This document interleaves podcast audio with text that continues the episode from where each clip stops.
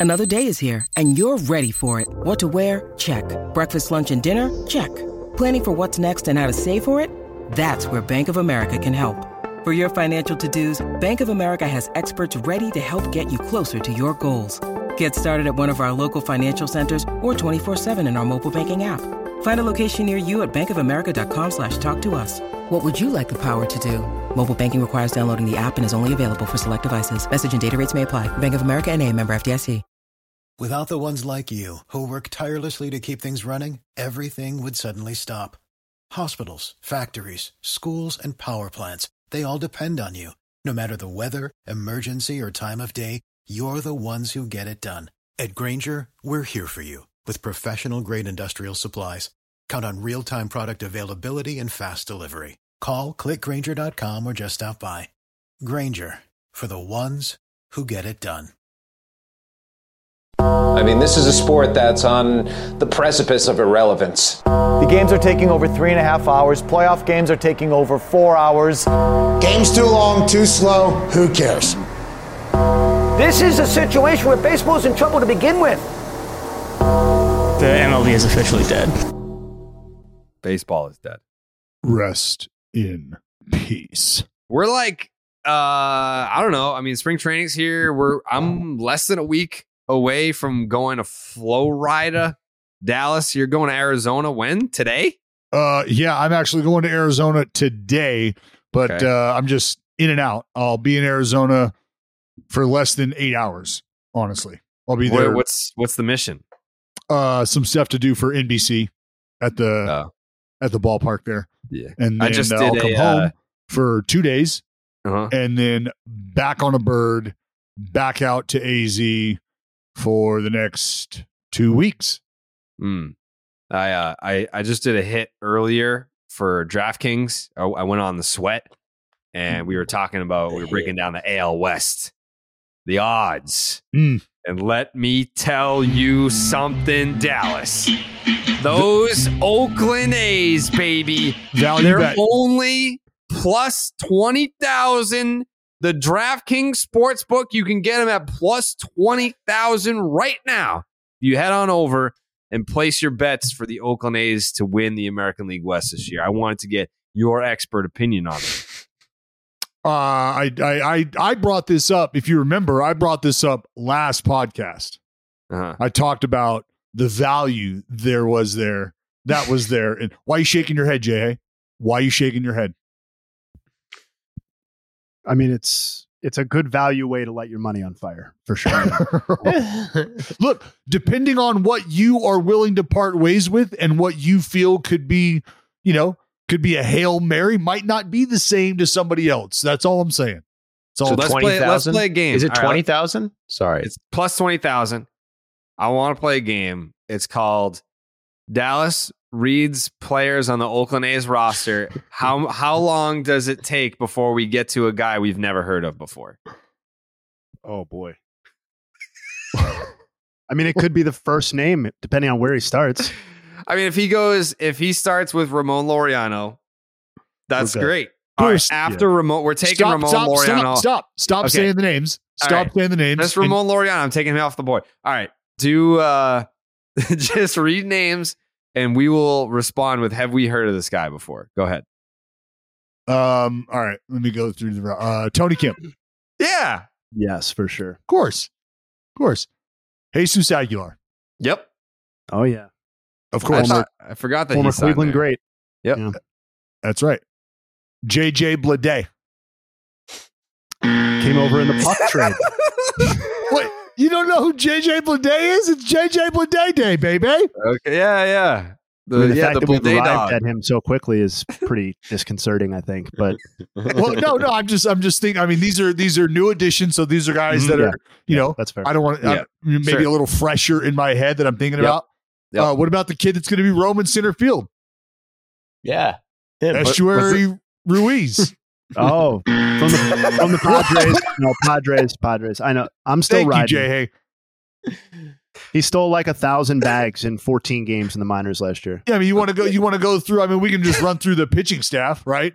Yeah. Oh, Polly Punch Out, Paul Blackburn, boom. Yeah. All star. All star. That's right. But Polly Punch Out. oh, oh Jay Jay doesn't Jay doesn't know him as Polly Punch Out. That's good. hey, put some fucking respect on that name, Jay. I don't want to hear you fucking giggling over there. Oh Yep. man. What else you got? It's fucking Polly Punch Out. Uh, Cap. I said Cap. James Kaprielian. Yep. Uh, gi- give me the Southpaw Waldy. Fuck Ken Waldichuk. Bucket. You know who that is. Who? Ken Waldichuk. Yankees Former- trade. former Yankee prospect, current Oakland Ah. That's right. Um uh Shintaro. Everybody knows and loves Shintaro. Why no, that's that guy plays. Does he just That's- have one play. name? Is that his first name or his last name? That's his first name. Shintaro So, what? What's the last name? Uh Fu Fujami. Fu Fujinami. Fu Funajami. Fujinami. Final answer. I Fujinami. Come- no That's on that fucking one. tricky. There's an N and a Mhm. J in there. I mean, Right. It's difficult. get off me. I, I feel like that's right. hmm Was I right? Anyway, it doesn't matter. It's still spring training. Sure. Uh, let's go down to the bullpen. yeah, let's go down Oh, to God. the bullpen. Uh, Zach Jackson, disappearing slider. You know him. You love him. No idea That's- who that is. Uh, no, Adam Oller, swing guy, could be in the rotation. Could be in the bullpen. You, I, Adam- you, you know his Adam name. I said it once. It's all you need. I'm not playing this game anymore. I'm done. I think you Yeah. lost. I think you lost. No, It was a Shea great Langeliers? exercise, though. Shea I think Langeliers. Let's be real. I think we've arrived at the part of the roster where it's best not to play the game anymore. No, Nikki Knox. Nikki Knox. I can go back offense. What do you want? What, what else you need? Is that a nickname or is his last Knox? name? It, is it K N O X or is that his nickname K N O C K S? Legitimately never heard of Nicky Knox. That's hey, that's my. He's got. He's a. He's a dual wielding nicknamer. He like when Okay. he's on when he when he's at the But if dish. he's a pitcher, it doesn't make sense. No, no, timeout guy. He's a shortstop. First of all, Oh, he's a shortstop. Well, you said let's go down in the bullpen. Then you said Nicky Knox. no, I said No. I said we can get out of the bullpen. I and I Oh, started oh, going oh. back to the offense. Okay. I went Got it, got it. And then I Mhm. dropped a Nicky Knox on you. You said Got who's it, that? I said that's Nick Allen, but that's Nicky Knox at the dish. If he's in the Right. field making sick Oh. plays like you're going to watch him make this year, it's Mhm. Nicky Pickett. Nicky Uh, Pickett. I thought his Nicky- actual name was Nicky Knox. I know me that's how fucking good it sounds coming off the tongue, Jay. It's no, like that's it was like it was yeah. given to him by the baseball gods. Mhm. Unfortunately, his real name doesn't make it any clearer who he is. I don't. I've never heard of that person either. Nick Allen. Hey, but when you hear Nicky Knox, you're gonna know who we're talking about. When you hear Nicky Mhm. Pickett, you're now, gonna know who that sure. is. Nicky Knox, it's Nicky a- Pickett. That's right. Nicky Pickett. When I, when when we're tuning into those Oakland A's games on the West Coast, we're up late. It's going to be eleven thirty at night. Now we know who Nicky Pickett is. That's right. Hey, put it like this. Nicky Pickett's going to be on full display opening night because Mhm. oddly enough, the Oakland A's play on opening night, a Yeah. opening night game. So Against who? uh so the angels so your guys' games are going to be done and you're going to have baseball for dinner and it's going to be alphabet soup baby the What's- a's What's Nicky Filling Knox slash Nicky Pickett's real name? nick allen Nick Allen. Okay. All right. That was over the line. That's just that was completely unnecessary Yeah, I agree. I agree. Um, but you know what is completely necessary? Sitting down with a blue moon while you're watching that Angels A's game on opening night. You bet your sweet ass i'll have Yeah. one of my wait no i won't Is that not? Is that that's not a Sunday night baseball game? Is it Sunday? All games are on the. Everybody's opening on the same day, Thursday this year, first time. Ooh, okay. Spring training's here, which means that baseball is finally back. Blue Moon gives you a dose of ballpark nostalgia to get you excited for the baseball season. In fact, Blue Moon was born in a ballpark at the Sandlot Brewery in Denver, Colorado. Its bold flavor, bright explosion of color, and iconic orange slice ritual guarantees a one of a kind beer experience perfect for spring weather. We'll be down in Arizona in a couple of weeks. I'll be down in Florida next week, be broadcasting live from Fort Myers. Uh, and I'll be drinking some Blue Moons while I'm while I'm down there in both spring training locations. Uh, from its refreshing flavor, with Valencia orange peel for a subtle sweetness and hints of coriander, Blue Moon Belgian style wheat ale is a one of a kind beer that's made brighter. It's carefully crafted and full flavored with refreshing notes and a smooth smooth, creamy finish. Ooh. Why strike out with the same old beer where you can get something that's one of a kind? Best served with a signature orange garnish to showcase its beautiful hazy color. A beer this good only comes around once in a blue moon, but you can enjoy it all season long. Bring the ballpark to you for spring training. Blue Moon Belgian style wheat ale is a one of a kind beer every time. Get Blue Moon delivered by visiting get.bluemoonbeer.com slash rocket to see your delivery options. That is get.bluemoonbeer.com slash rocket. Blue Moon, made brighter, celebrate responsibly. Blue Moon Brewing Company, Golden, Colorado Ale. Moon me, Jake. Mm. Uh, we mentioned this team very, very, very briefly. Uh, the Angels. The A's? The A's? you want to talk about the A's? I had no, No. idea you were so A's heavy today. Yeah, we got a lot of A's on the docket, but uh, we mentioned the Angels here, and uh, it was just this past week. Shohei, Ohtani is, and this is going to be the story of the year, not just the story of spring training. It's going to be the story of the year in regards to baseball. Bob Nightingale had this quote uh, back on the 16th. We, you know, we're we're not at two episodes a week yet. Uh, we will be once the season resumes. But Shohei Ohtani quote: Right now, I'm an angel. That's all I'm focusing on. Not good. Not good, Dallas. Well, if I you mean, what do you- start if you start by saying right now I'm an angel, that means uh, I'm not going to be an angel for much longer.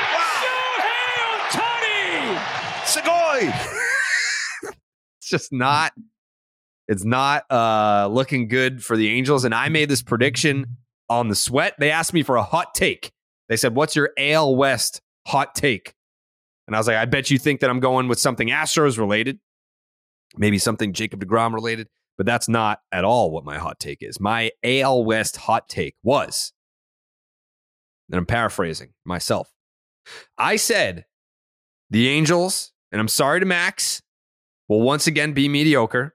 They will be. They just will. They will not trade Shohei Ohtani because they want to still have a chance to retain him in free agency, which they won't. So they will lose Shohei. They won't get anything for him at the deadline. And because of all this, this offseason, we'll start the rumors and reports that Mike Trout wants out. If Shohei walks and they don't even get anything for him at the deadline, which would be very angels to have happen. Well, I, We're, this winter, next offseason, we're going to start hearing the Mike Trout wants out stuff. I don't think that's necessary. I don't think that's an aggressive take at all. well, I Um, mean, he's been through a, a decade of Right, but what- mediocrity and missing the playoffs, and he's never said a, a peep about get me the fuck out of here. no, and but but I'll say this too. How old is Mike Trout now? 33? So I'm I'm gonna say this, and I know initially there might be some shock. There might be he's he's how old? 31. Okay. So do we feel like the in best August. seven year window of Mike Trout's career is ahead of him? I think he's in it. Would you Hmm. say he's towards the end of it? Yes. Yes, Okay. but but I mean at 31, Well, hey, look, and I'm not saying I'm not saying that the dude can't continue to just be Yeah. fucking ridiculous yeah, for the what I- next seven. I, I'm not saying that at all. What we're talking about is the likelihood and the longevity of a career, especially a superstar, performing at the level that he has for as long as he has. So for him at this stage in his career, to be the guy that he's been this entire time, take one on the chin, be the guy for the halos that you can build around Arte if you and the crew can figure things out and get us all pointed in the right direction. I'm here. The most stable piece of fucking foundation you need. I'm here. And now, like I've said this, he's had a decade to watch how they're going to support him and how they're going to build around him play out. And he's still just kind of, you know, st- stuck with it. He's hung in there. Stand by your man, Mike He has a dozen years in the big leagues. I A know. dozen. And now he's going to watch them handle Shohei Ohtani, and he's got to be thinking. And I'm not saying he's got to be. He knows he's looking at this, going, "All right, I'm the fucking dude here in the league. The next dude here in the league is that guy right there. And however they treat him, And however they handle what the future looks like with him, that says it all for me. And if it has Shohei Ohtani leaving, there's no reason Mike Trout would want to spend 10 more minutes in Anaheim unless it was just a I'm staying here, keeping my head down, signed a deal, blah, blah, blah, blah, blah. That might be the cloth that he's cut from ultimately. We won't know that though until that day comes. But I don't think that that's crazy at all because recently we've heard Mike Trout become more vocal about things where in the past he wouldn't. He chimed in on the Astros stuff. He's talked about wanting to get to the postseason more and more, where in years past, it was just a pretty obvious thing that we were all talking about for him. Now he's starting to take up for himself and say some things publicly. And that right there was all the messaging anybody who's been paying attention to this situation for any period of time needed was watching him start to become open and verbally communicating the desire to win. Whereas before it was just everybody going, when are they going to build around Trout? When are we going to see Trout in the postseason? Blah, blah, blah, blah, blah. So, how they handle Shohei, Mike Trout is absolutely going to either hunker down or he's going to say, look, man, I'm trying to win. Well, I will say, uh, if you're an Angels fan, would you be, and you lose Shohei, would you be devastated if they trade Mike Trout, or would you maybe think that's smart? Well, that I don't think the Angels are interested in making baseball decisions. I think that they're interested in making like attraction decisions. But I if you're a fan, that's what I'm saying. If you're a fan mm-hmm. and you see what Mike Trout has gotten you, obviously he's the greatest player of the generation, but no playoffs. Would you be that opposed to just trading him and being like, what, it, you know, we've tried it? I don't know. I mean, if you're an Angels fan, you got to be sitting there thinking like we had not just one, but both of the best players of this generation on the same team, and it didn't do anything. Like we Well, couldn't build around them. So what, what makes you a- think a- that if you trade Mike Trout, that you're going to use those pieces to then rebuild and get to a point where you can actually have a playoff team? what, what you're in danger of is now losing both of these guys because of how essentially they've both or they've failed to build around both. That's what's going to happen. Mike Trout's going to watch Shohei Ohtani walk, and then Mike Trout's going to walk. And Angels fans are going to think, well, if they let Ohtani walk, at least we'll have Trout. Well, that might be the exit ticket for Mike Trout.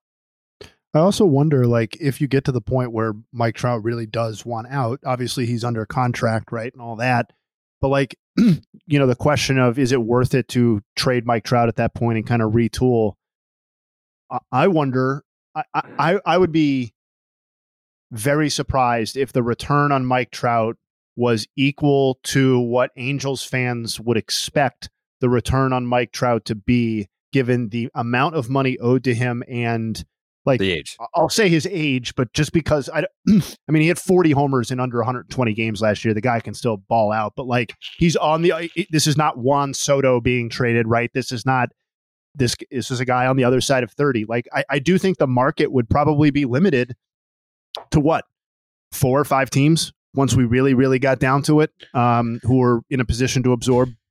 I don't, I don't have it offhand, but 300 And even some of the teams that you would imagine, maybe they don't have the payroll flexibility or the desire to add a guy who's yeah, on the like they get a lot of 30 stuff. Like they would, the organization would be, there would be an influx of talent. But I just, I'd be very surprised if it was worth. I, just think I think that ship sailed. Honestly, if you were in the Mike Trout trade Mike Trout to retool thing like that, that was years ago. I think that was probably before the extension was signed, and I wouldn't have done it then either. But but, but that package, Jay, you know th- that package brings you four years ago, five years. That package brings you a big league ready, probably two big league ready, big league players as well. the game's completely as- changed four or five years ago, for sure. As premium pros as well as premium prospects. So you've got two guys that you could probably plug into your roster today, as well as prospects four or five years ago. Now that's just not the case. Now you might get some high end some high end pieces, but still no guarantee on on what that projection looks like. It's just a completely different ball game now because of where he's at age wise, and to your point, the money owed and the market the, the market I, I feel like naturally limits itself when all of those stars start to line up, meaning what the money is owed,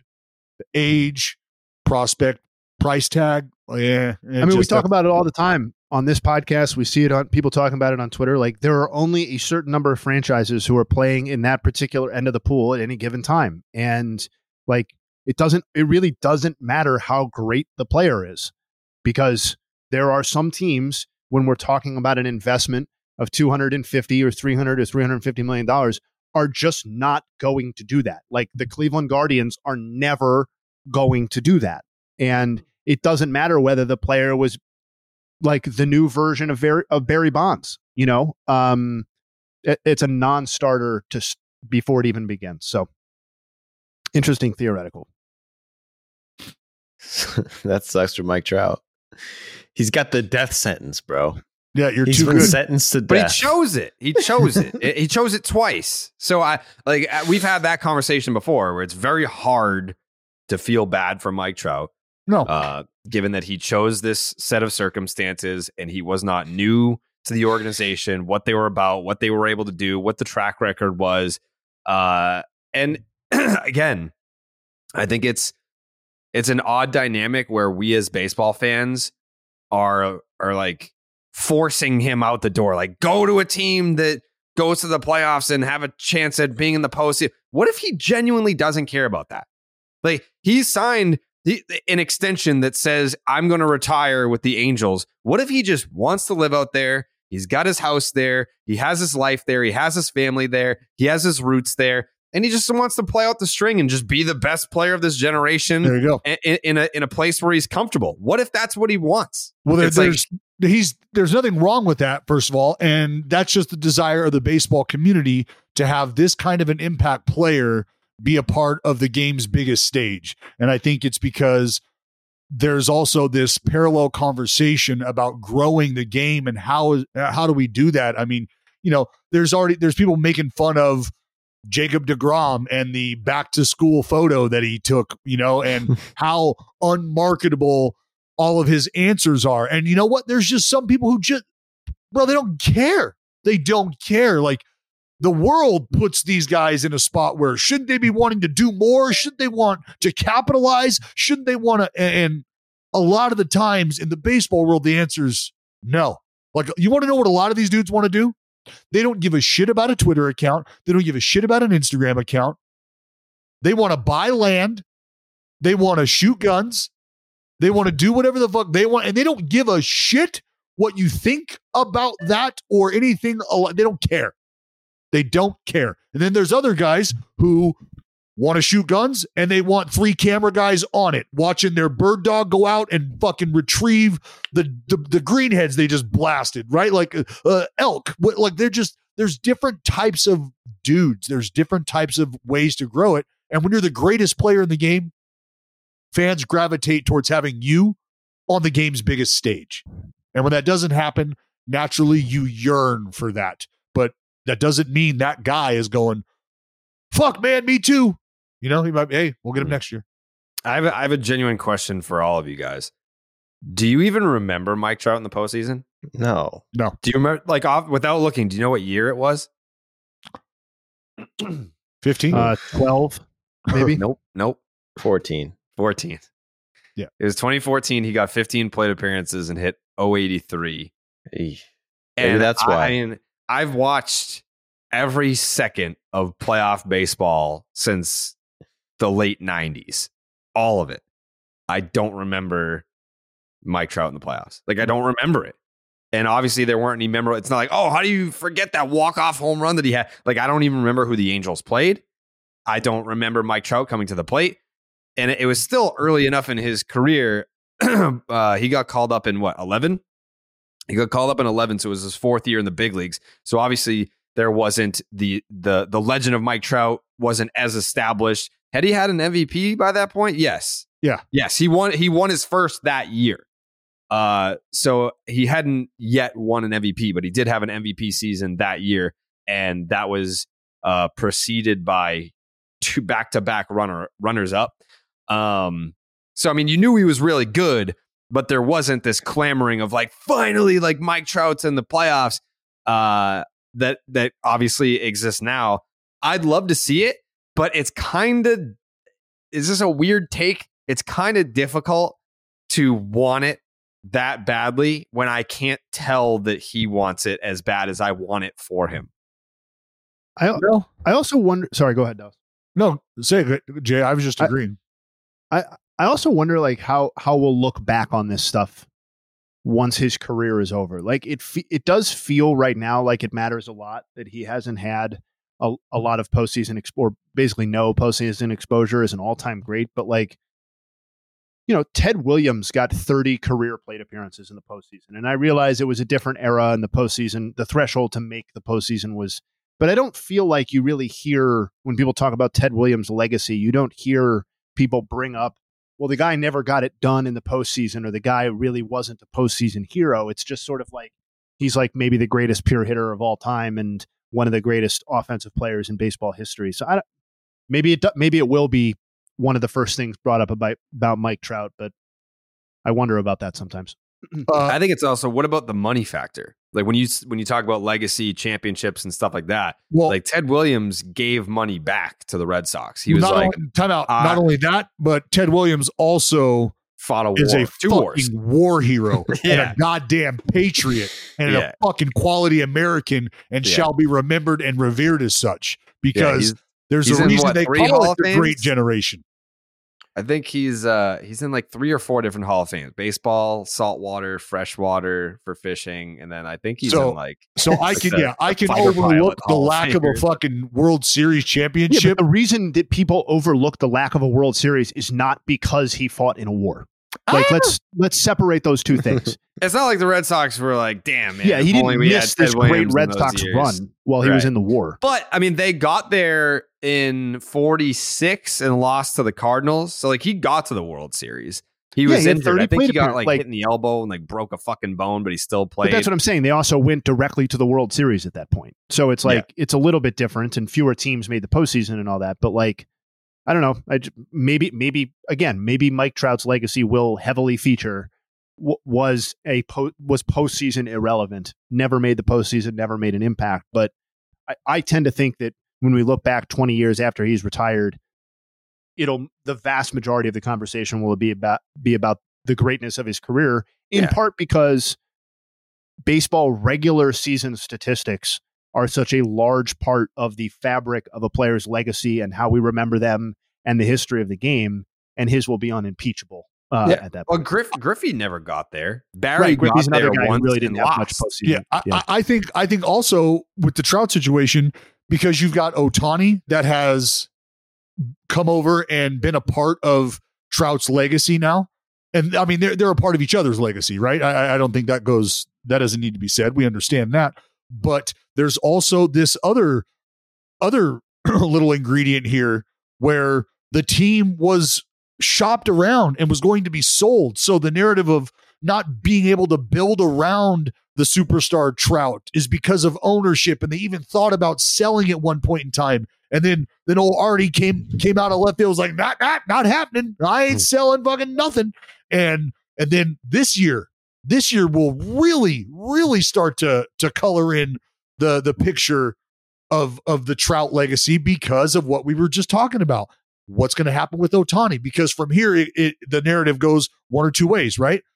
They let Ohtani walk, and then after that, Trout was vocal about wanting to get out, or it's they let Ohtani walk, and Trout was fine with it. Trout finished his career an Angel, and it is what it is. And now we talk about the ownership showing up and selling, not selling. Ohtani was here; they couldn't keep him, and Trout didn't really kick like that. That's all waiting to unfold. I think, well, let's say this. If Ted Williams, halfway through his career, uh, got Jackie Robinson on his team, had the other best player in the league, and still didn't make the playoffs, don't you think people would say that more? Like he had people around him and still couldn't do it? I certainly think it would bring a greater spotlight to it for sure. It's not like he Um, didn't have support. I mean, like he had Dom DiMaggio. He didn't have the the the best DiMaggio, but he had a really good DiMaggio. He had the on second his best. Team. Yeah, he had the second, Second best. DiMaggio on his team. Uh, yeah, they, they, th those they got to the World Series. I, I Um, do. Th- I do think the idea that you can tell the story of Mike Trout through the teammates that he has had is kind of an interesting you you know kind of side plot because you know you have the Ohtani era and anything that comes after that. But then of Pujols course you had the Pujols era. You had you know Josh Hamilton was signed for a lot of money to be Yes. a running mate for the Angels. Everyone forgets and, that Anthony Rendon was a very good player. uh, uh, Anthony Rendon is, and that's another thing about to go back to the rebuilding or trading Mike Trout for prospects. Like you do that, you're still saddled with two hundred million dollars left on Anthony Rendon's contract too. So like it's it's a tough spot there.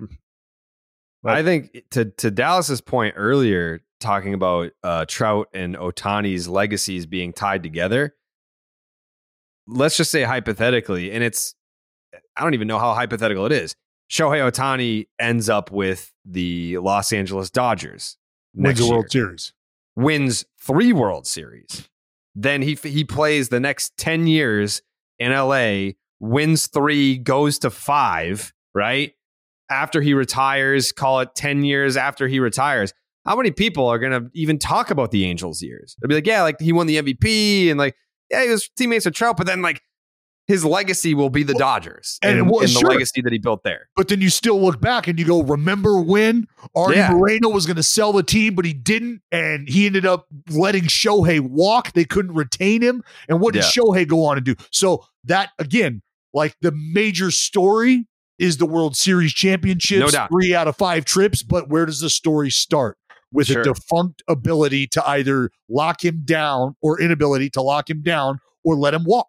And that's But isn't that crazy that the forgettable part of his career would be like if Barry Bonds and Ken Griffey Jr. played on the same team, but no one remembers it because Barry went on to do what Barry did. Like if Barry and Griffey were on the Pirates together, but no one remembers it because when Barry went to San Francisco, that's when he like broke the records and he was in the World Series and this and that. Like that, there's a very strong chance that Mike Trout, Shohei Ohtani teammates is a footnote for two of the best players who ever played this game that has been being played since the 1800s. And that's where that World Series trophy just puts on the googly eyes and is looking at Mike Trout saying, This could have been you, but you playing. you playing. You kicking it with Arte. This could have been you. Yeah. Mike Trout could be known as a cancerous teammate. Who knows? I mean, look Mm. what happened when Pujols left. It's true. Resurgence. That's what I was going to bring up too, the Pujols thing. How how much do you think he regrets putting the post retirement agreement in that contract? like the fact that he had this storybook ending, goes back to the St. Louis Cardinals, hits 700 home runs, has a swan song, goes goes away in the postseason, uh, and then it's like, fuck, I have to go back and be an angel. Like the fact that he could, in theory, just be showing up in spring, like like Ichiro, dude retired, never went away. Just started showing up in spring training with the Seattle Mariners. He's helping out all those guys, and Albert Pujols has to like get sucked back into No. the vortex that is putting on an Angels uniform and being at that spring training camp. You have it all wrong. It is way funnier this way. This is thi- this is the best possible way that it could play out because I- you would have to imagine that there's an awkwardness on both sides, and the fact that it has to play like oh, This oh, is I've where- got to I got to pay this dude who like Arte Moreno's probably thinking like I got to keep paying this dude for 10 more years who ripped me off for 10 years before like Yeah. like I, So I, I don't want to see Do we have proof that it was in there the whole time? Arte, Arte's got to get this is where Arte's got to put his business hat on, and you got to figure out a way that he can essentially sell the rights to celebrate everything back to the Cardinals. Like, all right, whatever you guys, whatever you guys think I'm going to make on this, we'll, we'll, well, slide a napkin across the table here at Denny's, and uh, there's going to be a number on there. All right, you tell me how far apart we are, and let's let's get to a number where It- he it- can he can be a bird again. You know, that's Do you think? halo. Do you think they can work out a trade? Like we we we're trading you Post-career. ten years Yes. of Albert's Yes. post career back to the St. Louis Cardinals. Yes. Like, that was one of the coolest things. We talked about this all the time when we went to the Atlanta Braves spring training facility, and there's just Braves legends everywhere. So cool that like those guys all come back. They all want to be a part of it. If I'm a St. Louis Cardinal and I'm like a rookie and I'm coming up and I'm like a first baseman and I, like a like a uh uh say Spencer Torkelson got drafted by the Cardinals. And it's like, all right, like I'm the fucking I'm the buff first baseman that pops homers. I can learn from Albert Pujols. You kidding me? That should be one of the things that's just rite of passage. You come up through the Cardinal system. I want to learn from Albert Pujols. No, no. Instead, I got to go to the fucking Angels for that. No, no. This is Arte Moreno's going, I'm going to think outside the box here. I know that Albert Pujols has played third base before. So I'm going to get him. He might be a little injury prone. Yeah, that's okay. I'm going to get him to sit down with Anthony Rendon. All right. Oh, they're going to talk. God. They're going to talk about. They're going to talk about their broke ass feet. I'm trying. It just it it sucks because I wonder who's stiffer at this point. hey, come on, Rendon is a is a Uh, viable Albert, option Albert was healthy. just in the All Star game, the the basketball. He had like, he had a steal on what twenty one Savage. Yeah. Pujols. Yeah, Yeah, I mean, he's fact remains, I've seen Albert Pujols carry carry a team more recently than I've seen Anthony Rendon do it. So get Max on the or- phone. We got to call Max right now. I need I need his takes on. uh I'm going to call Max right now. Yo, by the way, it, it really is kind of embarrassing though, because like it doesn't matter. Like n- everyone will always and always wants to think of Albert Pujols as a Cardinal.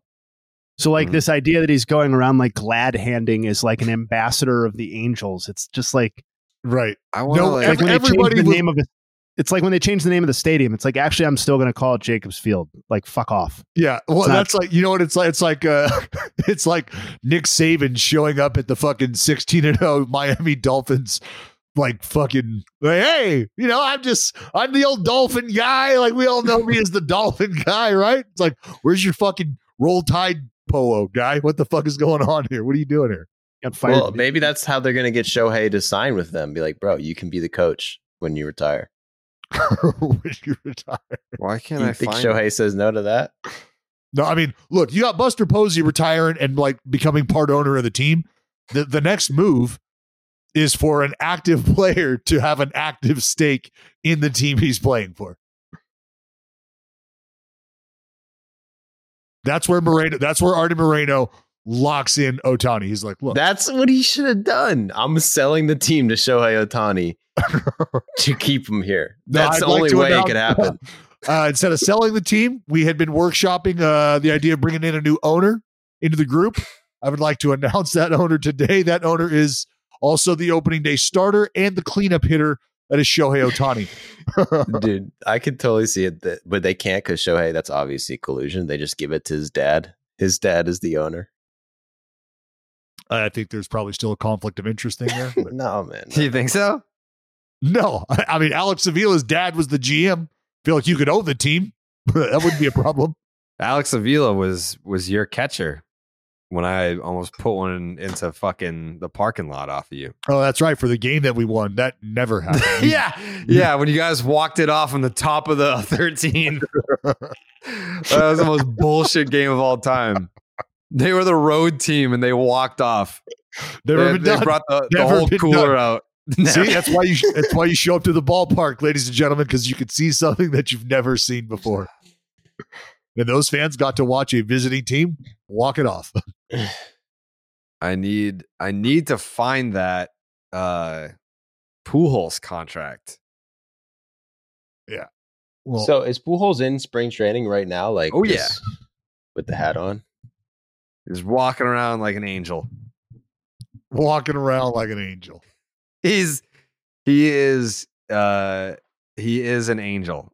It's almost like do you wonder you wonder if people have to like have it explained to them why he's there? Like, yeah. like hold on. He They're like, wait a like second. he got traded, right? He went to the Dodge and then he went to the Holy Card- shit, like- Pujols is here on an NRI. God damn. Yeah. Isn't that like, cool? is he back? Like, man, he fucking loves the game, huh? He's back. They like, no, no. So here's what happened. Why is this? Yeah, I would love to see the Cardinals and the Angels work out a post career trade for the next decade of Albert services. I mean, it's tough though because the milestones and stuff, you know, those were all hit in a Halo uni. well, 700 came in a, Or the- I mean, seven. yeah. That's what they wanted. Yeah, the 700 came as a Cardinal. Yeah, yes, that's what I meant. Yeah. What'd you say? I don't have my headphones on. I, No, I I, I stopped talking. I- Oh. but we're on the same page. oh, okay. I'm gonna find. Yeah, like those. That, that was all supposed to happen five years ago Got in Anaheim. There it is. Okay. 10 years, 240 million. Signed by the Angels as a free agent.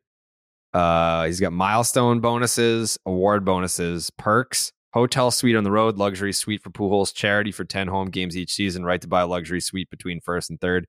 Uh, a 10 year, oh my God, 10 year, $10 million personal services contract begins once player contract expires. So he, all right, I'm calling Max. Yeah, so that's showing up at you know ownership dinners and luncheons. He's, he's for $10 million for a 10 year deal. Albert Pujols is the Angels butler for the next decade. What are we doing? What are we doing right now? Max, we gotta. We're talking about uh, Albert Pujols and his ridiculous personal services contract with your. Uh, do you call them the Anaheim Angels? Like the Angels fans? Like I feel like if you're actually in the Anaheim area, you like fuck LA. Yeah, they're kind of like that's like kind of like a nostalgic thing. Like I don't know, like everyone wants them to be the Anaheim Angels, but like I guess we kind of get it. The LA thing, the money. I, I don't. I don't really know. They're nowhere near LA. If you've ever been near. No, they're not. They're not. Uh, we were just having a conversation about uh, Shohei Ohtani inevitably leaving your team and then Mike Trout demanding a trade once Shohei leaves. Uh, where are you on that situation? That's all slander. Uh, the Ohtani thing. Okay, you might be kind of right there. Like Definitely right. it, it's kind of like when you're about to break up with someone, you know, and it's just like, it's like you know what? He's he's not even that good anyway. Like who really cares?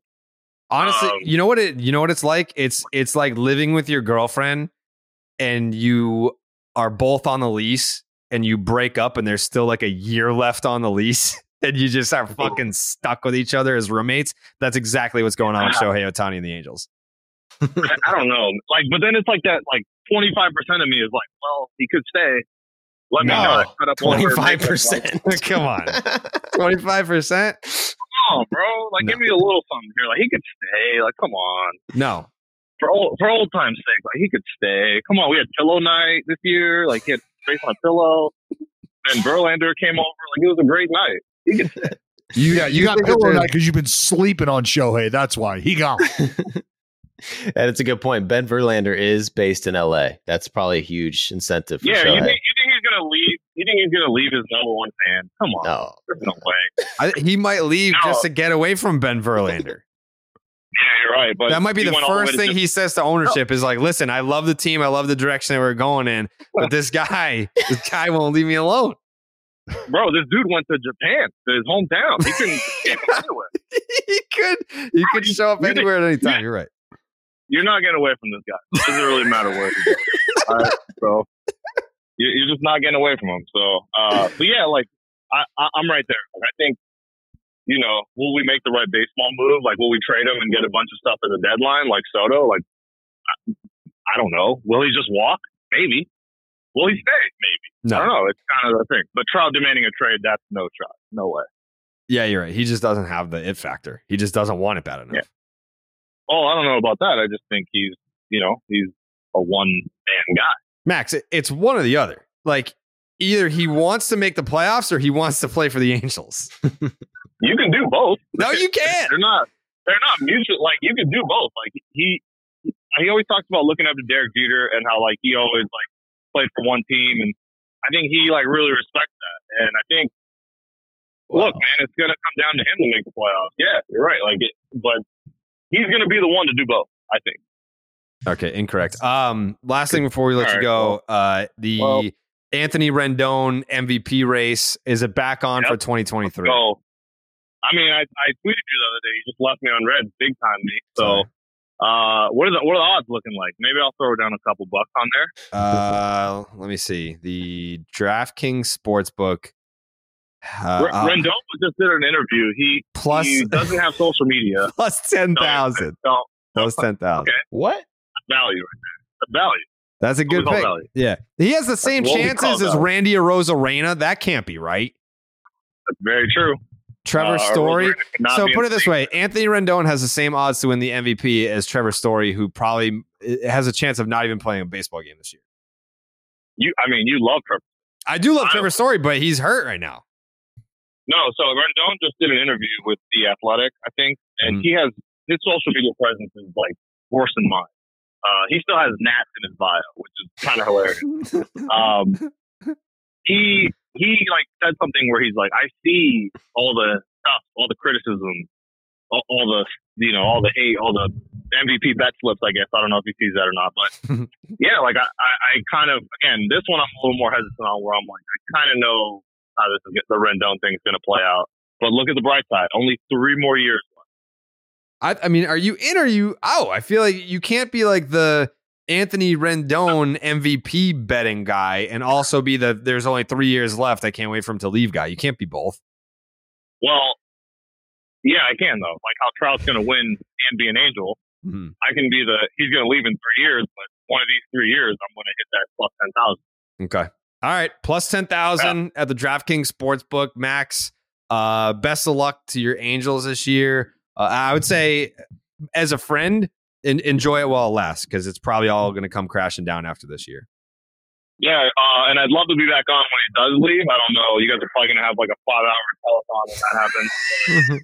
um, you know, uh, appreciate you guys having me on for sure. Uh, and let's push that Shohei. Where, where do you guys think he goes real quick before I leave? I think I think uh, I'm in the 25%. I think he stays. You're full of shit, dude. He gone. yeah, there. Where does he go? It's time for Dodger baseball.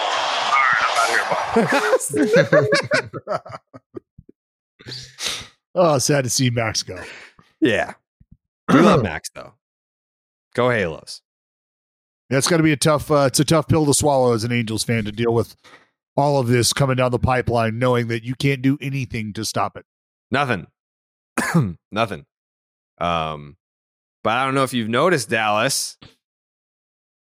My internet has been firing on all cylinders this podcast.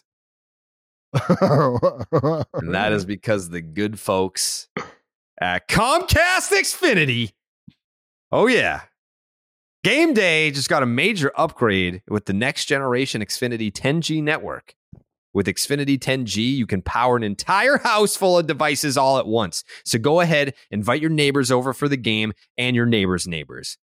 Xfinity 10G can handle it all, handle it all, all at once with ultra low lag. Xfinity 10G gives you the fastest internet both at home and when you're away. With millions of Wi-Fi hotspots, you can stay right in on the action even when you're on the go. Introducing the next generation 10G network only from Xfinity. The future starts now. Learn more at xfinity.com slash 10G. Oh, yeah, baby. I was uh, reading this column earlier. Uh, Yelly said he went off the grid this offseason. Said he just disconnected. He didn't know who was on what team. He didn't know what the free agency signings were. He didn't know who got traded where. Said he just unplugged and tried to get back to form pre um, back injuries, which he's been dealing with for a little bit now. So Yelly unplugged. He unplugged. How much do you think that that can actually help? A ton. It helps a ton. I mean, I'm a big.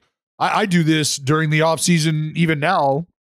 Not as a player. I don't have the physical stress that these guys have. I don't have the emotional stress that these guys have as an active player. But you still need to unplug. You still need to get away. And it's all. It's really. It's a a physical cleanse, a mental cleanse, all of the above. You talk. You talk to guys who are now every day trying to incorporate moments throughout their day, whether it's a 10 minute window, a half hour window, where they are literally, it's called earthing. You know, they walk around barefoot on the grass, on the dirt to feel the earth and connect with the earth's vibrations. And there's science that backs up the benefits, the health benefits from connecting to nature. And that's what literally unplugging does is it gets you away from these radio waves that we are surrounded with and surrounded by that are coursing through our body because we use them every day sitting in front of this computer with the phone in your hand, headphones on your ears. Like there's a whole bunch of shit just pumping through you. Well, when you get away from that, there's a physical, there's a, it, it resonates and you're not, you're not clouded with the opinions of others and what you're doing right now to get yourself right. And because I was just talking about this yesterday. If somebody eats something before a game and they feel like that's what what brought them to that pinnacle of performance, then let them eat it before the game. And I don't care if it's terrible for them and it's actually doing a disservice to them. You want to know what it's doing for them? Mentally, it's putting them in the right place they need to be to go out and execute.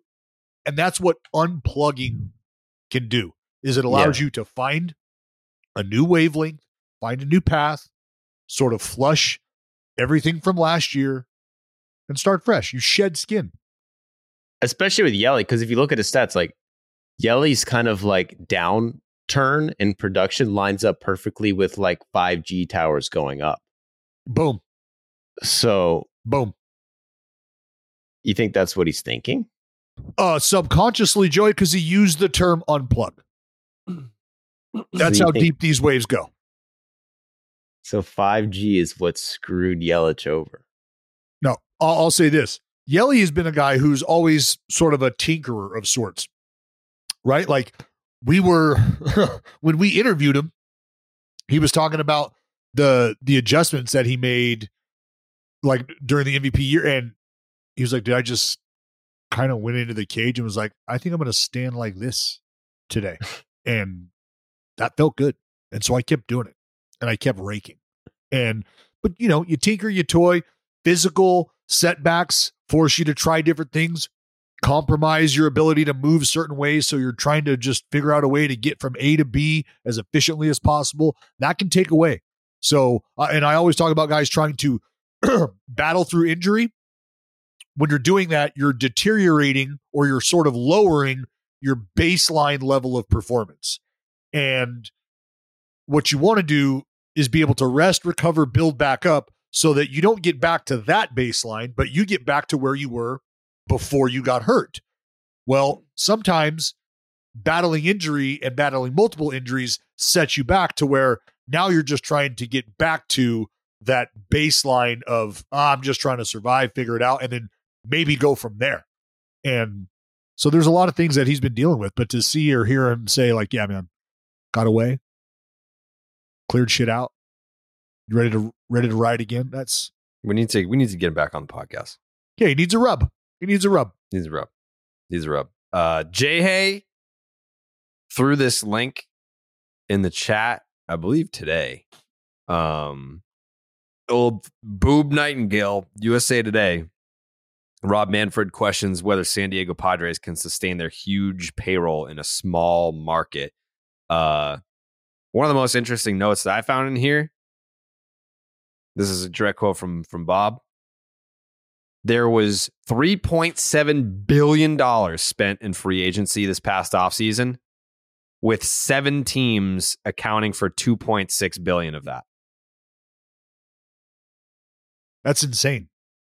Yeah. So when we talk about there's only going to be a small number of teams who are in any conversation for a high dollar free agent, though we're watching organizations manipulate the luxury tax by extending the years. So maybe they feel like they've figured out a loophole. I, I feel like that loophole is going to close. Um, yeah, I mean, dude, that that just that's not good for baseball. Period. It's I, not. I, I know that other sports have labor unrest and that within the the faction of owners there are differences of opinion, whether it's the NFL or the NBA. And I'm not trying to pretend that other leagues don't have those sorts of problems. But don't you think it's bizarre at best how often you hear the commissioner of baseball talking about the sustainability of spending for this team or how much or, or the direction of contracts in this way or this it's just like i mm. I don't understand. I mean, I understand why it, why it happens and w- what his ultimate goal is, but it just feels like. So then, hold on. There, there is such a there, there is such a constant rain cloud presence and a constant push to just be so overtly anti-labor in a way that other sports commissioners, uh, if they are, are much much more subtle about doing. So then let me ask you this. If you know why, and I'm going to kind of put you on the spot right now, and if you don't want to answer, that's fine. I understand. But if you know why, because you said, I know why, and I don't mean I'm not asking this like you have a definitive answer that nobody else knows about. Right, That's not right, how right, I'm asking this. You have an opinion on why. And so I would like to hear what your opinion is on that why. Why he speaks about things the way he does. Because I have a strong opinion on why as well. And I think there's an example being set that flies directly in the face of everything that this man says. And you almost have to hit pause.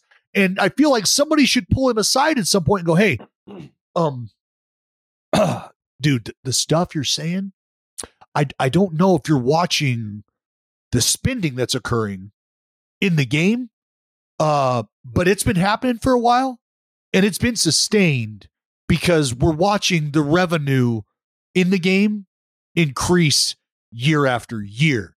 So it almost feels like you're just kind of trying to get people to believe something that isn't really true or that isn't there.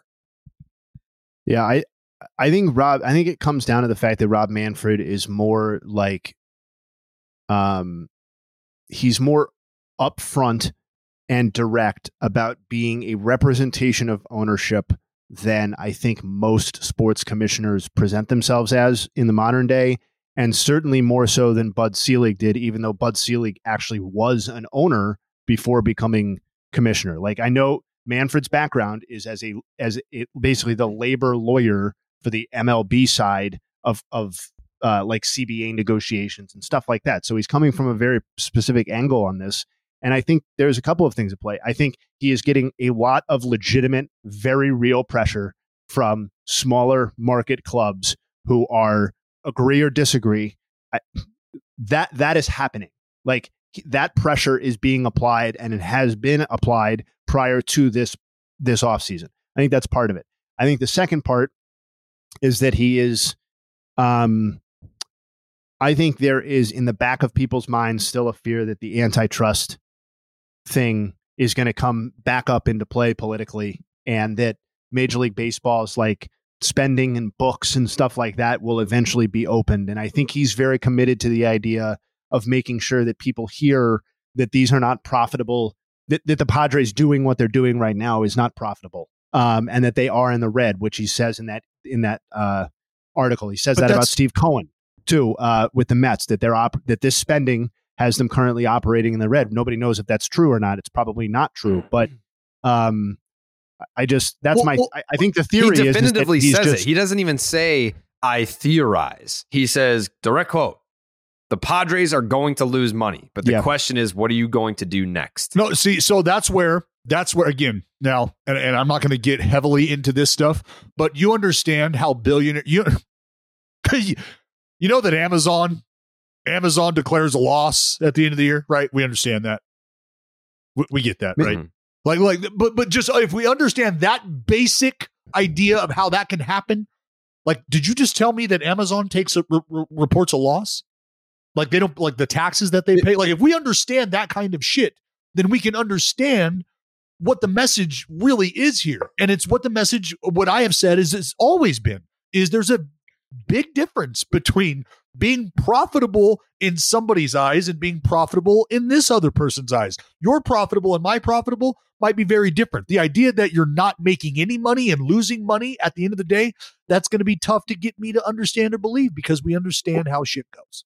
Well, and I also think that the, the the main thing that the Mets spending and the Padres spending gets at is the idea that Major League Baseball and the owners have been trying to rip the cord between on-field team performance and team profitability for quite a long time now. And it's accelerated in the last 5 or 10 years. But if owners had their way, then whether a team makes the playoffs or whether a team is good or whether it wins baseball games would have as little to do with whether the team makes a profit or not as possible. And when you have teams like the Padres going out and spending real amounts of money over the long term to add to the on-field product, then I think that that obviously runs counter, um, you know, kind of philosophically to what a large portion of the Major League Baseball teams have been trying to do for the last 5, 10, 15, 20 years. Well, and, and then my next my my question would would be um what what would you have these teams do then?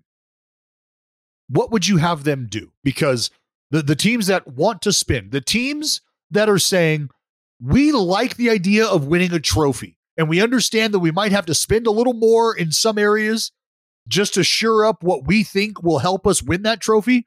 And whether you agree with that or not, that doesn't matter because this is our organization and this is how we would like to try to win our trophy. So if I, at the end of the day, want to walk away from this only being able to pay the people that have to be paid out exactly what they are and nothing more, and it's almost like a break even sort of business deal for me, but I've got the trophy, I'm okay investing my resources to do that. That's kind of what Steve Cohen is saying, right? So, what would you have him do then? As an ownership who's willing to spend resources in a manner that others aren't, just so he can win this game. Because remember, it's a game, or are you telling me it's a business now?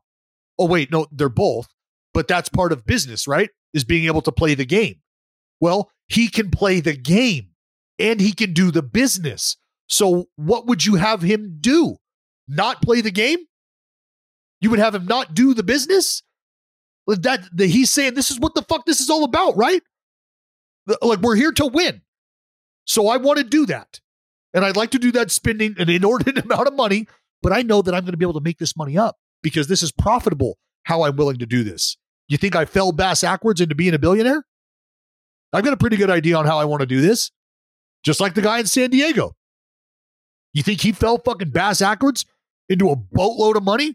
He's probably got a pretty good idea. And remember, for a lot of these ownership groups, this isn't their main chip in their portfolio.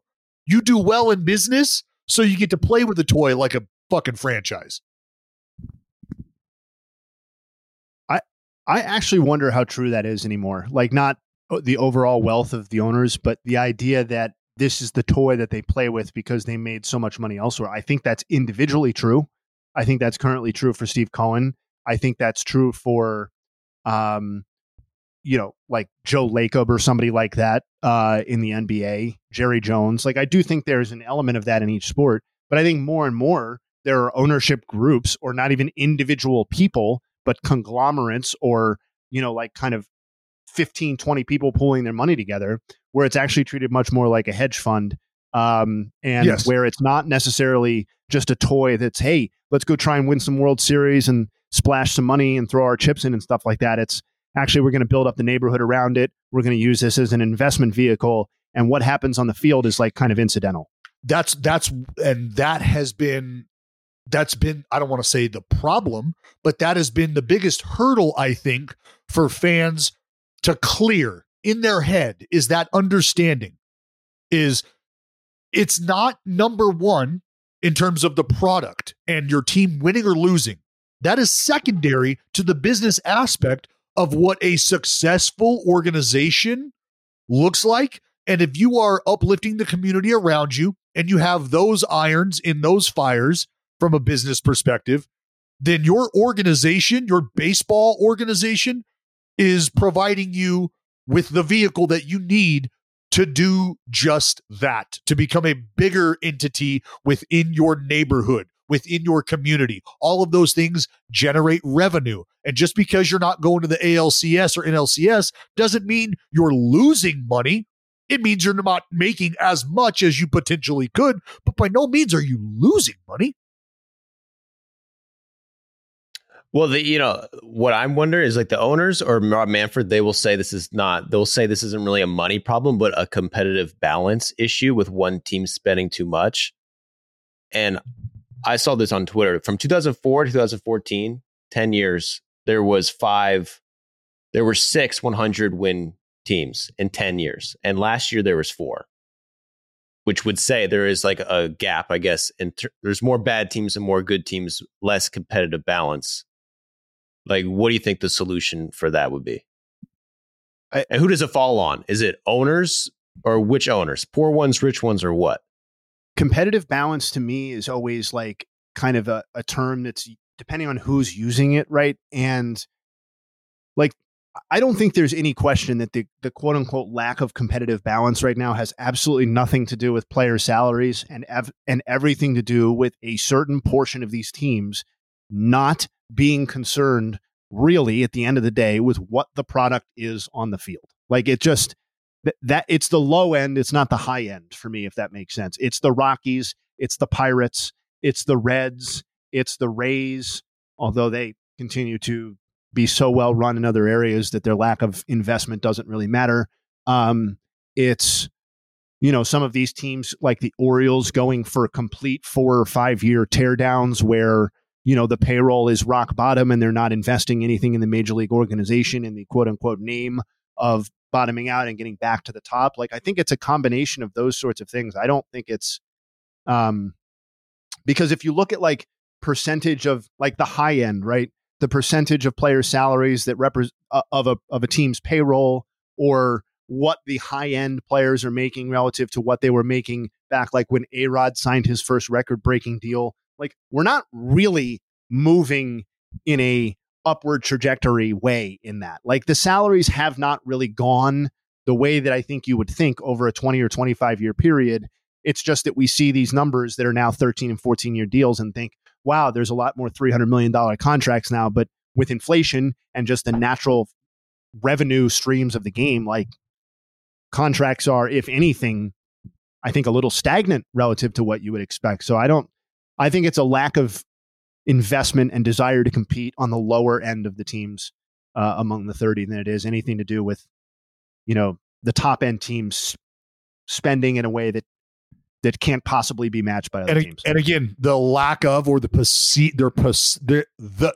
Jesus, the perceived lack of desire to compete can also be translated in this is the optimal business move for this organization because again, if I start to spend more, then I don't make as much because I'm not going to be able to spend enough to win and take the windfall of the victory lap.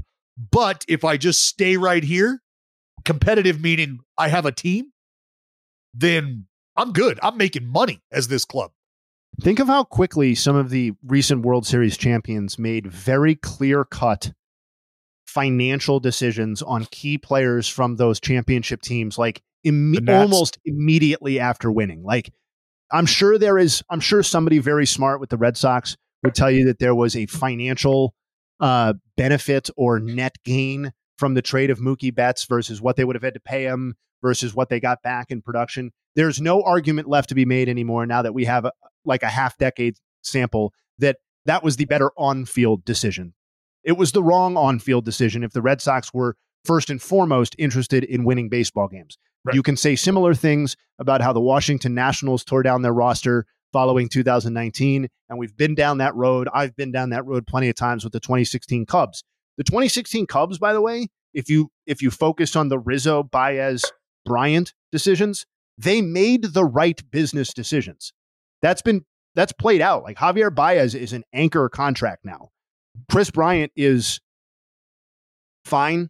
Like he's not on the Hall of Fame path that it looked like he was in 2016. Some of these are the right business decisions, but that doesn't mean that they're they're the moves that will impact winning on the field the way that I don't know, it just doesn't feel like things happen that quickly 15 or 20 years ago to championship teams. Speaking of business decisions, uh, Manny Machado straight up said, I am opting out. Uh, so there were some false reports about what he was looking for if and when he reaches free agency at decade plus. Year. Easy. Yeah, this is what Manny Machado had to say. You gonna be a Padre next year? Do you think? Am I gonna be a Padre next year? 2024. I mean, so far this year I'm a project, but who knows after next year? I know, uh, you know, obviously the team knows where, where I stand in my situation and, you know, with the opt out coming. And, you know, I think I've expressed that I will be opting out after this year. Um, you know, but I think my focus is not about 2024. I think my focus is about 2023, what I can do to this ball club, what I've done for this organization, and, you know, what we're going to continue to do here. I think we got something special here growing. And, um, you know, I don't think uh, anything's going to change. Is that going to be fairly easy for you to focus on just? I play baseball. I play baseball. Um, you know, I go out there and, um, you know, do what I can every single day. Um, you know, I think ultimately we're all here to do one thing, one thing only, especially in this planet, is, is just to do what we're blessed to do. And, you know, I was blessed to play baseball and that's what I'm going to do every single day. And, um, you know, try to keep leading this team in, in the right path and keep doing the things that we need to do as a ball club here. And I think, uh, you know, try to, try to, there's going to be a lot of noise. It's going to be a lot of noise, you know, um, definitely in Padre Stadium. Definitely in Padre Stadium, going to be a lot of noise there, but definitely a lot of noise around the league and around, um, you know, a country with, with a lot of different things, obviously. Um, so I think we're just going to have to get together as a team and just focus in on, on our goal. And, um, you know, ultimately that, that's all that matters. Uh, I'm not really gonna gonna gonna comment on that. So um, you know, on any or if there is, but uh, you know, I'm just just here to play baseball and just continue to do what I got to do, and you know, let my agent and, and, and the front office and AJ and Peter handle that. They know they know where we stand, and uh, you know, um, you know, I think that's that's that's all that I could could answer. So, like, I've been thinking about this because that's, I mean, that's not like a super new clip. It's been out there for a couple days now. Um, if you're a Padres fan, and this is this is going to come off as like a, a jab. uh, You look at the before and after some of like the you know the Padres fan fest. A lot of them are just tuning in recently, which is fine. I, I've I've talked about how I I don't I don't care. I don't I don't like the term bandwagon fan. It's just some people get into like uh, uh, the sport or the game or the team when the team is winning. That's very much understandable. No one is picking up a sport being like, "Well, these guys fucking suck. I'll check it out." Like no one's doing that. So it's like I don't I don't really bandwagon shame, but to the point of when you are a newer fan, you are less likely to be understanding of the business side of the game. So if you're just, you know, you've been diehard Padres fan since 2020, then you're going to be like, "Whoa, what the fuck? Like Manny's our guy and like how do how could you like go back on the pod? What do you mean you're going to opt out? Don't you want to be here forever?" I'm sure that there's a lot of that happening in San Diego, but to the more experienced baseball fans, you get it. Uh, you just saw this past offseason, a lot of players that are in their 30s or close to it, getting a ton of years, a ton of money. There's plenty of teams now that are willing to spend. I know that we just had the the statistic that I mean, basically, it was two thirds of the spending came from seven teams, like less than less than a third of the league. Uh, but there are teams that are willing to spend a lot of money. San Diego Padres are one of them. So uh, the before opening day deadline has been set by Machado and his camp. Whether or not they reach an agreement for an extension, I don't think so. I would hate to see the momentum of the Padres derailed by Machado opting out and signing elsewhere, and then also losing Juan Soto. Do you think, kind of going back to Manfred's comments, do you think that they will keep one of those two? Do you think that they will lose both of those guys? If so, uh, who's more realistic? Do you think that they'll go all in on keeping a Juan Soto? He'll be more expensive. He's younger. He's better. Or has Machado put himself in a position now where he is one of the leaders of that team? Maybe they view him as the guy that is that keeps it all together. He's part. He's he's there, Xander Bogaerts. He's the guy where it's like you can't fucking let this guy leave. This is our identity. What do you mean you're not going to pay this guy? Is that Manny Machado in San Diego? How does this unfold? That's got to be the perception there was only one dude who was anywhere close to being in a spot to grab Fernando Tatis by the back of the collar and say, Come here, my friend. Listen. Soto's up. not doing that. Soto ain't fuck no. Absolutely not. Nope. And without that, you just remove that from the equation. Remove that. And then what do you have? You essentially Chaos. have the babysitter gone. And now now the now the place is going fucking nuts. which is crazy and it shows the the personal growth of a guy like Manny Machado because we're not that far removed from Manny Machado being the guy that needed his collar grab. No, and I can tell you what, you know, uh, having a guy like Eric Hosmer in that clubhouse probably helped. Ugh, a guy. intangibles through the roof. Probably Through the a guy like Manny. So, um, but now Manny's Manny's that guy, and so that uh that has to be the thought is we've got to figure out a way that we keep Manny here. And honestly, this is precisely how you draw it up if you're Manny Machado. Mm-hmm. Like uh come in, become a leader in the clubhouse. Check. Pretty much the best player on the team. Check. Like I'm now filling two roles in this clubhouse that are going to be very very tough to fill should I not be here. Like you're going to have Machado two options as far as who the best player on the team is. finishes. Like you got some pretty good options there if I'm not here. But that leadership role, and who knows? It's not to say that Juan Soto can't develop into this leader. This coming of age might happen earlier, sooner rather than later. Maybe that lockdown deal comes sooner rather than later because Machado's gone, because it's Soto that they're looking at. But yeah, I I, I gotta believe that Manny Machado is every part of the San Diego Padres' future plans. But the again, the question is, how much money do the fucking Padres have? Yeah, bro. But doesn't it kind of feel like all this spending, they spent a trillion dollars in one offseason, like kind of makes you think that they're kind of thinking ahead that we won't have to pay Manny Machado in the future because he's going to opt out. We can't afford him. Uh, well, I, I- I feel like the the a Soto a Soto conversation would have had to have happened if that's the case. Like you got to know that he's here, right? Look at what Rob Manfred said. Not sustainable. Rob knows business. Yeah, he wants He's- us. He wants us to know the business he wants us to know. They got Xander, the new shortstop, new leader. You don't think you don't, Jared? You don't think Xander, some guy you know, like best friends, roommates. You don't think he could be the next Manny Machado clubhouse leader? Tell Tatis what to do. Um, he's not that guy that uh in that particular moment that we were referencing where like they're screaming at each other. Xander's not going to scream at anybody. Um, he'll talk to you, Yeah. he'll lead you, he'll guide you, but I don't think he's going to check you. Well, that's good Uh, because look what that led. That made him do steroids. It's poor Yeah, leadership. Yeah, it's almost like you forget that they have a Xander Bogaerts there. Like we're talking about That's Manny. Machado leaving. It's like who's left? Oh, just just Juan Soto and Fernando Tatis Jr. Oh, and oh, and Xander Bogaerts too. He's there. Holy shit!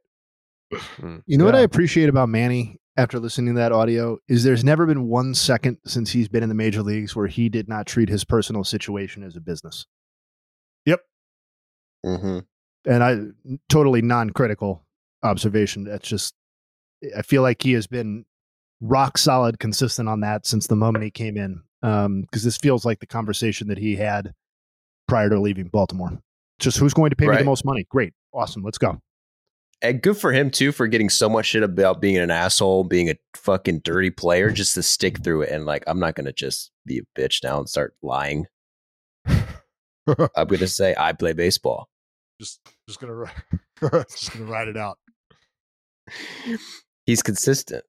And I think that's why people have like kind of grown on Manny. I guess he doesn't step on as many ankles, but he has been consistently Yeah, I'm gonna have the to talk same to guy. I'm gonna talk to Aggie about that. I'm gonna have to get some answers.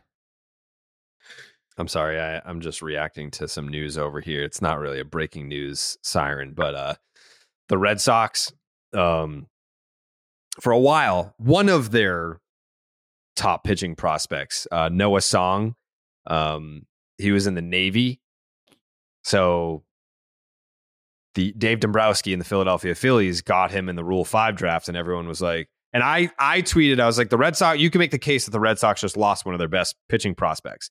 And all these fucking nerds were like, "Don't you know that he's in the Navy and there's nothing that you can do?" Blah blah blah blah blah.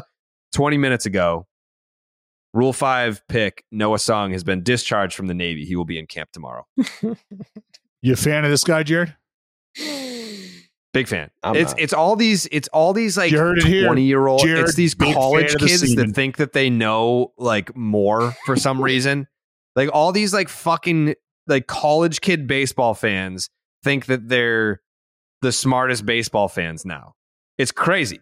They're all dumb as fuck. Well, maybe They're they just didn't think idiot. that they were we the Red Don't you think were- that I would know more about this than than them? Don't you think that I would know that? It's true. You have a lot of inside information. You knew he was a draft dodger. They had no. They didn't. How are they supposed to know that? Wow. Crazy. Absolutely insane. Do you want a guy like that on your team anyway, dude? To freaking let his country down? It's like that's crazy. Joey. I'm not talking about Nestor Cortes right now. Oh, Come on, Jared. Let's get into this. You're a big fan of the semen. I want to hear you. I want to hear you give us the the the four one one on what you think about a guy like this. Joey's bringing up a lot of interesting points. He's been in the Navy for years. It's not, this is not like a, he went in the Navy and then got claimed by the Phillies and got discharged. He's been active for, I think, like two or three years. I, Okay. Yeah. Anyways, absolutely insane that like the biggest music act in the world has to go has to pause so that they can like go do their like military desk jobs. BTS, shout out BTS, shout out the army. What up? Shout out the army.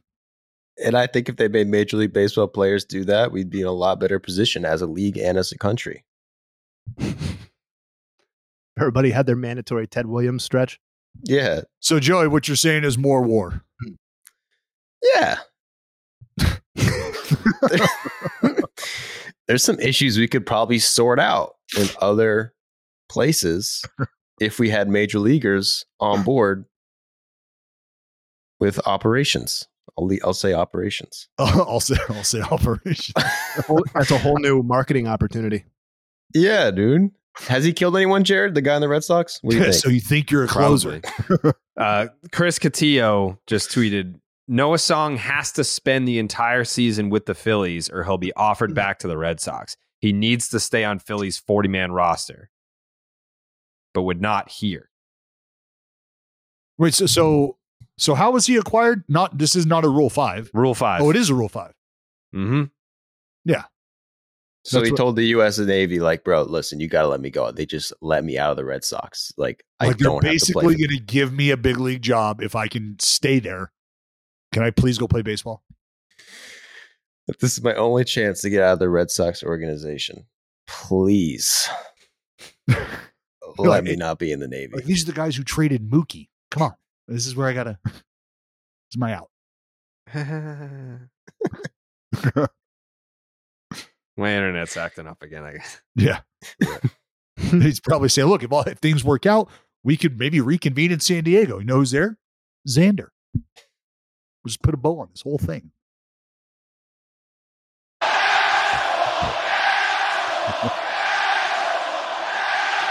what else? What else we got? That's it. Is that all? yeah. yeah. Riveting. That was it, I think. Yeah. It's good stuff. What about your Brewers, bro? We already talked about Christian Yelich. No, man. Corbin Burnes Oh yeah, can we talk Oh, about that? getting burnt. Yeah, man. We kind we kind of touched on this last pod, didn't we? Uh, you know, Bichette. Dallas called him a pussy. He was like, it, it- he, uh, the direct quote, because he texted it to me after. He's like, this pussy is crying over.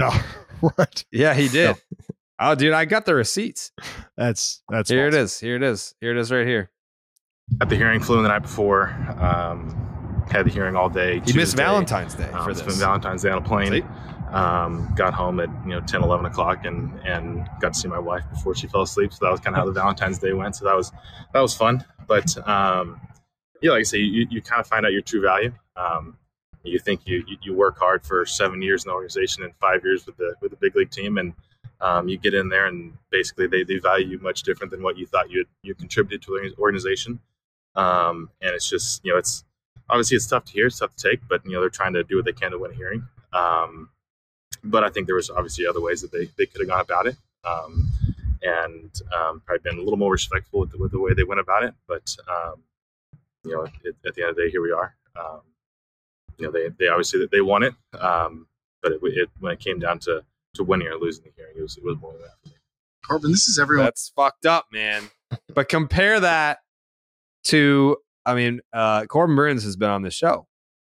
Compare that to another alumni of this show, um, Max Fried, was kind of um, had different side. Side of like all those things, I couldn't be happier. I mean, to first comment on the the other people, like I couldn't be happier for them. You know, they they've worked really hard and they've earned it, and they're extremely talented. And uh, you know, I was going up, giving them hugs and sitting in their press conferences, and it was, you know, it's been, you know, it's, it's these are, you know, it's kind of life changing money for people. So it's being able to just like congratulate them and support them, and you know, we're teammates at the end of the day. Um, but you know, it's it's not. So there's there's no on my side. There's no anger, or animosity, or anything. It's it's you know two sides going at it and business and just kind of the way I see it. So just diff- different perspectives there. Max Fried well, versus Corbin Burnes. There's always the element of you as an athlete, you want to believe, and you have believed this your entire life that you're the exception. You're the exception in this group of kids right now. Like everybody's telling you what the odds are and how stacked against you they are. And every time you hear that, you secretly are looking around like, hey, I hope you're fucking listening to this because you're going to need to figure out what the fuck to do. Like this, this isn't for me. This is for you. That's that's how you're thinking as a young athlete all the way through. And you want to believe that when you get to the big leagues, that you're going to be the exception, right? I will be my generation's Craig Biggio or Jeff Bagwell. I will wear the one uniform from dawn till dusk. And when it's all said and done, I will be this great organizational individual, this player that's, and then inevitably the business of baseball starts to rear its head, however soon or later in your career. And I always think it's just a matter of how prepared you are for the realization that you're not that dude, or the realization that the team that you are willing to take the bullet for doesn't look at you like you're that dude at least in this moment in time, at least when we're in this hearing. Why? Because this is business. And if you know that I have to walk in here and basically degrade you as a player so that I can earn our organization more money, if you don't understand that, I don't know another way to break it to you. That's what's occurring. And whether or not that's wise from an organizational perspective to want to burn bridges per se or leave a bad taste in the mouth of your players, whether you put any stock into that or not. Maybe there's people who treat it like, look, we're going to starve this dog. We're going to beat this dog and rattle this dog's cage. And then when we unleash him every five days, we're unleashing a fucking beast on the rest of the league. We'll piss him off. He's getting bread and water. We don't care. Maybe that's their thought when they go into arbitration. Maybe Max Fried, it's a combination of him having an understanding that this is how this goes, and the organization also not dragging him through the mud to the extent that maybe other organizations do. Yeah, it's just the Braves way. I want to get paid less money. Please. Thank you. What do they do to their guys over there where they're just like, I would like to sign a deal that makes no sense for me. And then when you fuck me in arbitration and you say a bunch of horrible, disparaging things about my character and my play, I can't wait to speak glowingly of you afterwards. Like, what is that? Ice cream machine in the clubhouse. I mean, what more could you ask for? I think Corbin Burnes' response is much more relatable, frankly. um, yeah. He's like, it, I just wanted to def- and it's go on a date with my wife on respond. Valentine's Day. I, not whatever the Valentine's Day thing. I we could kind of throw that out, but the the idea that like no. you want to Cy Young for these guys and you have been all told, the best player on the roster across the last two or three seasons, position player or pitcher. And like, I've never, I, I understand how it came about and why teams still do it, but like I to me, if to me there has to be a better way than saving five hundred thousand dollars by telling the most important player on your team that he is fucking trash and you hate him. That he was an impediment to your postseason success. Like he's the best player on the team. Like m- maybe Ma- Max Fried is not that, right? So maybe that makes it a little bit easier. I don't know, but Corbin Burnes is the best player in a Milwaukee Brewers uniform, and to me, it's penny wise and pound foolish. And we've we've talked about this on previous iterations of podcasts before, where I do think it's penny wise and pound foolish to save five or six hundred thousand dollars with your best player um and whatever the percentage risk is that you've harmed the relationship moving forward i never i would never anticipate that the player will give a discount on the back end because you didn't treat him like a piece of shit during the arbitration process but it can't help the situation to treat him like a piece of shit. Like i i, I just don't understand these are billion dollar organizations and we're all as baseball fans we're all just like yeah it's totally normal for uh for this team to take their best player to arbitration over over five hundred and fifty thousand dollars. Like, well, because it's insane. This is how normal the suppression of salary has been in this game. But that's that exactly right. Like that's part of the that's part of like the built-in anti-player element about Yes. the media coverage of baseball and sports in general that we don't even think about when we talk about it. Like just It's- the idea that you have to drag your player to a hearing where they hear about how much they suck. Or you don't have to. I mean, it right, you don't have to. No, no, but it's a It- rite it of a passage. outcome. Yeah. It's a right. It's it's almost it's a rite of passage, Jay. Like oh, well, you know, arbitration. Everybody knows what going to arbitration means and what you are in for. It's almost akin to your freshman year in high school, right? Like oh, you're a freshman. Look out! Look out for those trash cans. Look out for the senior. Like there's just this this inherent attachment to what that experience is like because we've all kind of been there. We all know what that looks like. And if you're a part of the baseball world, especially a player or a fan that covers it in depth to where you understand how the economics work, you know you know what this moment is about. You know that this is like, oh fuck, they're either going to be friends or they're going to fucking hate each other after this. Like, God, I hope this goes well.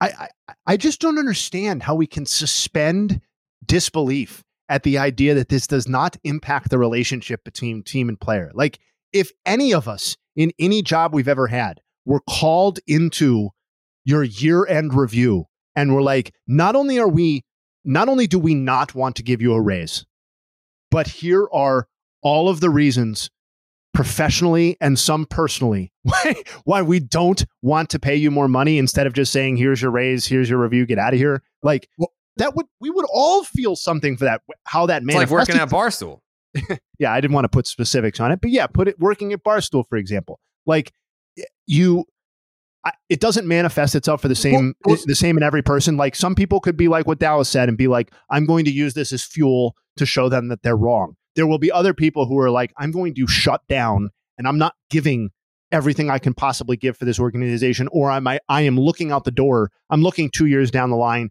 to see hey what pasture is greener? What organization have I not had personal disrespect experience with? I think those are real things. So, like even if we don't get reporting on how that plays out moving forward.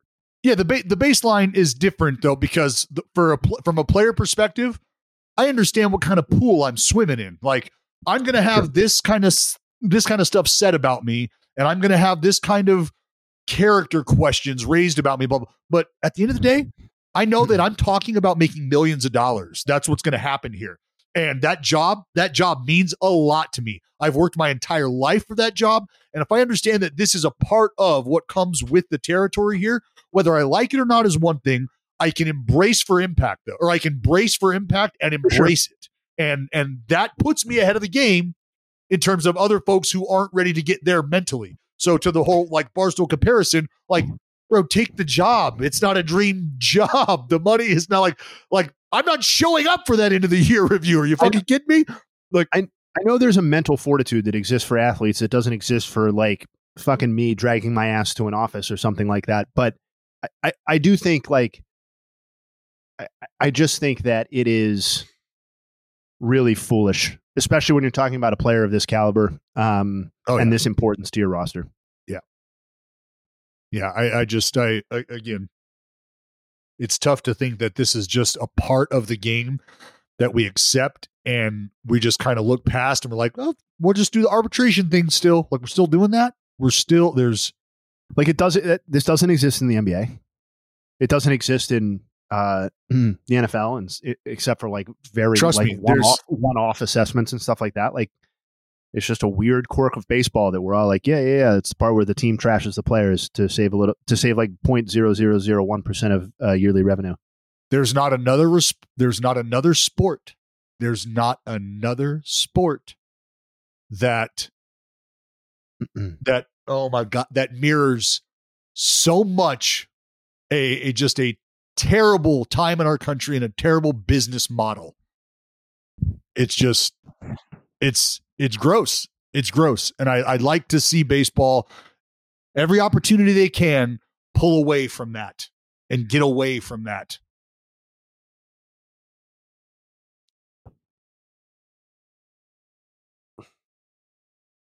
Well, it's uh, not a good look by my Brewers, but yeah milwaukee. Mm. corbin's gonna be milwaukee later. Well, they were never they weren't going to pay him anyway. So, I mean, they're pro- they're they're they're haggling over like a couple hundred thousand here. But to my point, what is Corbin Burnes going to go do next year, or what's going to do this year? He's only going four best. innings. He's going to tell Milwaukee to go fuck themselves. No, he's only he would only fuck himself in that scenario, Right. Because you're going to enter the open market, and people are going to be like, "Oh, you, you weren't that good." Right. And Like- Milwaukee is going to go, well, that was fucking dumb. Oh, you really stuck it to us. So that's why the the whole idea of the organization, you know, my whole starved and beaten dog approach.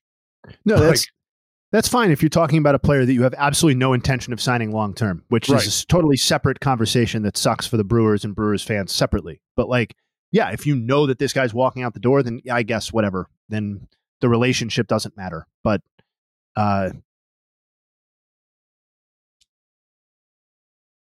On Valentine's Day, though, Damn, dog. On Valentine's Day. That sounded like a guy who got some had a bad day, came home. You fucking suck, dude. You're not getting paid. And then he gets home. His wife's like, you suck. "You didn't get me flowers." it's like, fuck. He's like, I thought I just left arm. This is the fuck. This is what I come home to. More of what I'm not doing. Um, before we get out of here, college baseball's back. Oh, it is. You see, they got a motherfucker out there, ambidextrous pitcher that throws 95, 96. Yeah, yeah. Fucking. What are we doing? What's in the water? What's his name? Jalen something. Yeah. Oh, it's, oh, dude, it's- good luck.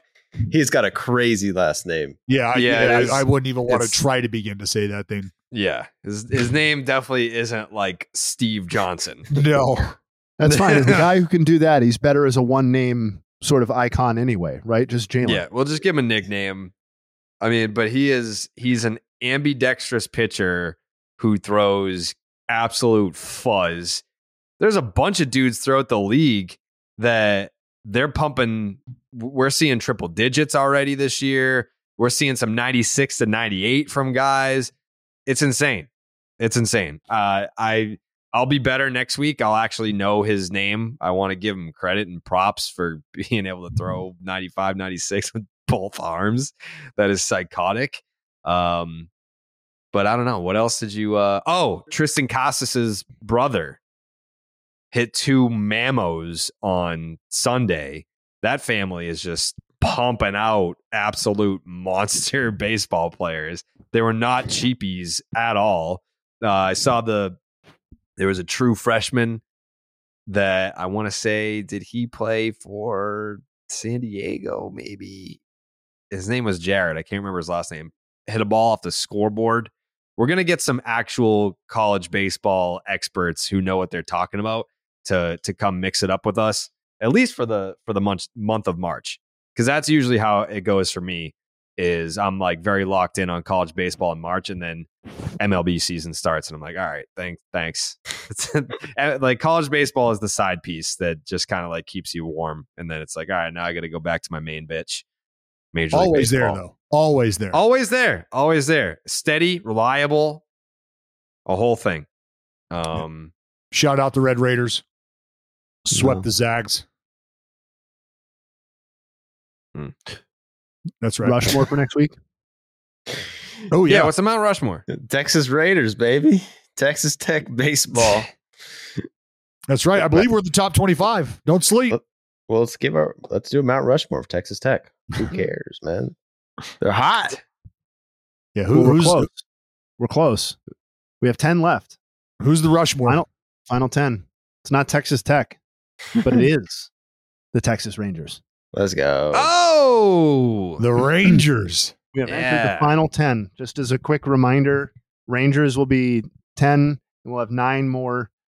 White Sox, Guardians in the Central, Red Sox, Yankees in the East, the A's out west, Dodgers, Giants in the NL West, your Milwaukee Brewers, and the and we're bringing back the uh the Braves to do with Joey. So we have ten left. Rangers next week. Yeah, I mean, I'd fly my guy down here to do me sometimes. we out.